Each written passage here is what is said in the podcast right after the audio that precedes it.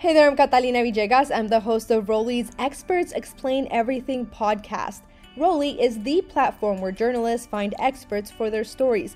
It is created by journalists and for journalists. And as a journalist myself, I love to find fascinating people on Rolli, experts with so much to talk about and share. It rarely makes it past the headlines. So today, I'm bringing on one of those exceptional experts to answer all of those burning questions I've ever had. Today, I'm chatting with Dr. Tracy Pearson. She is not only a lawyer, but she has a doctorate in education in organizational change and leadership, and she is also a content creator, as executive producer and host of Deep Dive with Dr. Tracy, and she's a regular legal analyst on Court TV. It is so nice to have you on. Thank you very much. It's wonderful to be here. Today, we're going to focus on your experience and your expertise as an attorney. So, if you could please explain to us the intersection between criminal and civil courts. Let's start with what is a criminal court and what is a civil court? A criminal court, the purpose is to determine the guilt or innocence of someone who's been accused of a crime.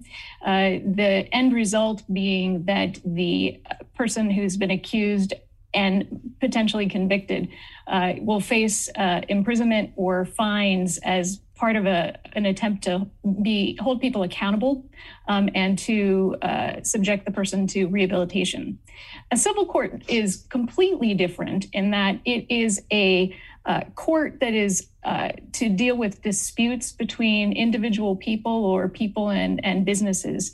And the purpose there is to um, create accountability in the form of awarding what we call money damages, um, basically giving people money um, for uh, damage that they've uh, received as part of somebody's conduct.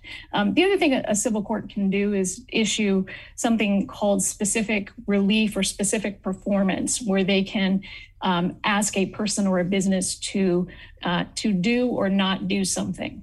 I didn't actually realize that last part about civil courts. That's really interesting. Um, so, are criminal and civil trials held in the same courts? Uh, do they have the same judges? In some states, uh, it, they do. Um, it, it, depends on the state. Generally speaking, most states have a system where there are lower trial courts, possibly district courts, um, and then there are sort of medium or uh, what they call superior courts, and then appellate courts, which are um, sometimes known as um, supreme courts. Um, and so, in a district court type system, where think of like a, a municipality, um, a city court, you might have judges that hear both civil and criminal cases. In larger places like Los Angeles, um, generally speaking, the judges are divided and they have their own docket. So you have a criminal docket or a civil docket. Got it. So, but if it's a smaller, maybe a really small town, then would the judge have both maybe a criminal and a civil docket they would hear they would hear both kinds of cases yes and um, sometimes on the same day sometimes on different days but because they're limited in staff they would hear both kinds of cases um, now, I do know that there's different thresholds for proving guilt in each of these courts, but why is that also important? It's important because the uh, because of what can happen to you in these courts. When we're dealing with a, a criminal case, um, you know, the history of, of, criminal courts are that, you know, back when when we belonged to England, um, any any conduct that was was against the law was against the king, and we were all subjects of the king. When we got rid of the king um, and, and, became, you know, a nation of uh, of states, um, what happened is that that we, it became a crime against all of us. And if a crime was committed, then you might be subject to imprisonment. So that is the greatest deprivation of liberty that a person can experience. So that is why there's a higher burden in a criminal court uh, beyond a reasonable doubt. Um, in a civil court, you'll hear usually two kinds of burdens. One is a preponderance of the evidence. And the way I like folks to think about that is to imagine a scale.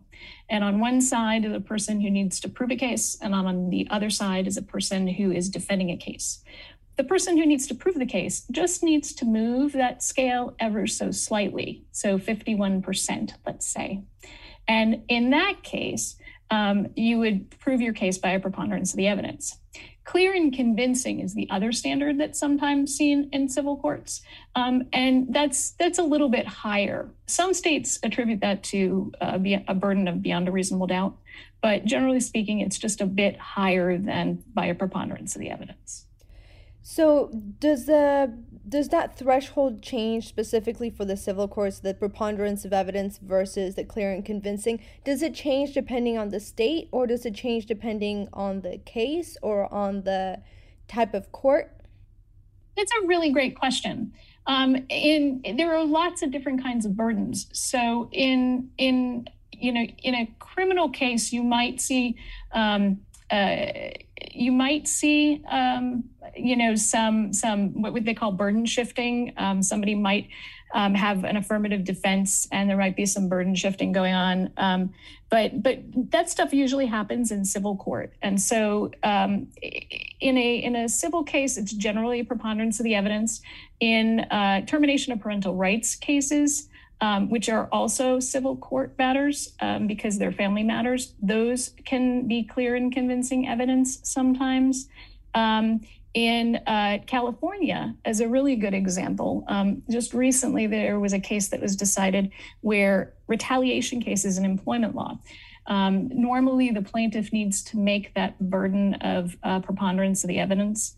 And then um, they've recently now indicated that in order for an, a, a employer to prevail, um, the employer would have to prove that that the retaliation conduct that's alleged um, is uh, that it was that it was for a legitimate business purpose, but they have to prove that by what's called clear and convincing evidence. So there's a burden shift there. Mm. So it really it, it, the criminal courts are are generally beyond a reasonable doubt, and in civil cases it depends on the type of case. It can depend on um, you know where you sit in the case, um, and it can depend on the state.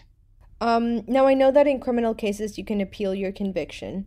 Is that also the case with civil cases, and do they travel through the same court circuits? It's a that's another good question. Um, yes, in civil cases there is a right of appeal. Um, both parties um, can appeal. So, for example, a, a, judge might issue an order, or a jury might issue a decision um, where you don't get everything that you want, mm-hmm. Um, and but the other side prevails a bit. Um, so you can appeal, and the other side can appeal as well. Um, and and it, sometimes it gets a little confusing, um, but generally speaking, uh, it travels up through um, an appeal system that would be the same as what the criminal system is utilizing. There aren't separate uh, appeal courts for um, criminal cases and civil cases. In criminal cases, is there only one party that can appeal? Only the defense can appeal in defense. in a generally speaking in in a criminal case and that's because right. the state has the burden of proof um, now the sixth amendment guarantees us the right to a lawyer and a jury and a speedy trial um, but this usually as i understand only applies to criminal cases right or when when does it apply to a civil case or does it never um, it applies to criminal cases um, but certain um, types of cases will give you uh, uh, an attorney, and it's generally a statutory um, uh, right that's given to you. So, uh, for example, in a in California, they'd call it a conservatorship. In in other parts of the country, it would be potentially a guardianship or conservatorship. Mm-hmm. Um, you would be as the person who who might be um, subject to a conservatorship. So, for example, Britney Spears would be a good example. Right. Um, she had a right to an attorney, and an attorney had been appointed for her, and she had wanted to hire her own lawyer, but was prohibited from doing that. Um, so that's an example of when you might have um, uh, an attorney appointed for you. You might have an attorney appointed for you in a case where your parental rights were being terminated or mm-hmm. where you were being accused of abuse or neglect, also civil cases. Um, and in cases that sound like they might be criminal, but they are in fact civil, um, if you are uh, convicted of a of a crime and um, and and um, are released, or you are um, not convicted and are determined to be uh, innocent because of, of insanity, mm-hmm. um, you may uh, go through what's called a civil um, uh, a civil commitment proceeding where the state tries to um, have you civilly committed to a hospital. And in those cases, still a civil matter, not a criminal case, um, you would potentially have the right to uh, a lawyer. And are these the same uh, lawyers that would usually show up for you in uh, in during criminal proceedings? Are they the same type of attorneys, or does it, is it someone from the outside? That's another really great question. Um, most states have a public defender's office uh, as part of their system. So that would be in a criminal case, you would be appointed a public defender if you couldn't afford one.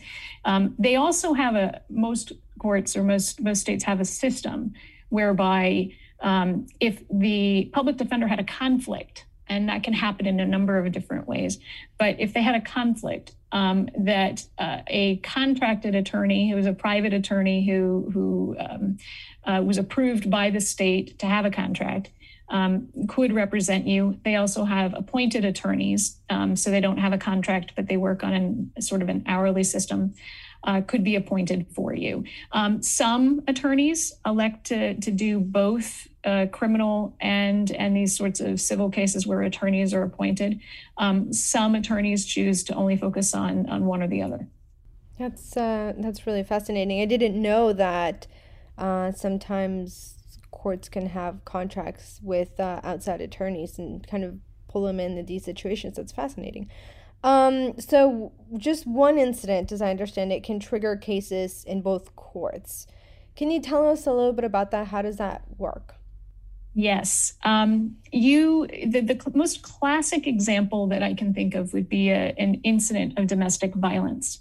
So um, you could have a situation where um, domestic violence is alleged to have occurred, and um, you go seek a protective order. By doing that, that's a civil case typically, um, and oftentimes it's through the family courts, which are civil. Um, if you were subject to domestic violence, it also may be a crime.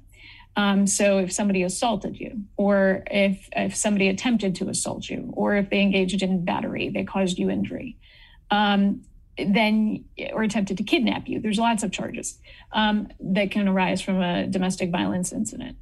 So those instances would be charged as crimes, and those would be processed in the criminal courts. Then um, there's another example that arises from that. Let's say your son or daughter uh, was a witness to the domestic violence. There may be what's called an abuse or neglect case, sometimes called dependency cases in some states, where um, there is an attempt to protect the child um, from one or both parents because of the exposure to domestic violence, and that would be in a civil uh, in a civil context. Wow, I can't imagine how confusing that must be for people that are caught up in that system. Um, and as far as I understand, usually the criminal case is tried before the civil case. I mean, is that right? And if so, why? Well, you know in in my experience and and typically you're right the you want to try the civil or the criminal case first and uh, there's there's a few reasons for that um, in in the first instance you have a right to remain silent um, and in a civil case you don't um, if you if you choose to to assert silence in a civil case uh, because there's a criminal case pending, that that silence can be taken as what's called a negative inference against you, meaning that people can treat it as you're being silent because you're guilty or you're responsible. Um, in the criminal context, you have a right to remain silent, period. And that can't be used against you. So typically, what you want to do is you want to have the criminal case happen first. It has the highest burden of proof uh, beyond a reasonable doubt. And um, and you don't have to deal with all those other issues uh, of, of silence and what have you. Um, and um, you um, are also subject to the highest burden of proof. Then what happens is uh, typically there will be a, um, a civil case that ensues after that. And that civil case is subjected to a lower burden of proof. Uh, so it'll be most likely easier to prove. Um, and uh, there won't be a restriction on the defendant's uh, ability to speak. And we saw that sort of in the Bill Cosby case, where uh, he had made an agreement to, um, you know, where there was an agreement that the uh, prosecutor wouldn't prosecute him. And then he agreed to a deposition where he made statements. Um, then later, those statements were used against him in a criminal case that ultimately ensued. Um, and all of that being the subject of an appeal decision that ultimately threw out uh, the conviction, uh, which was upsetting to most people.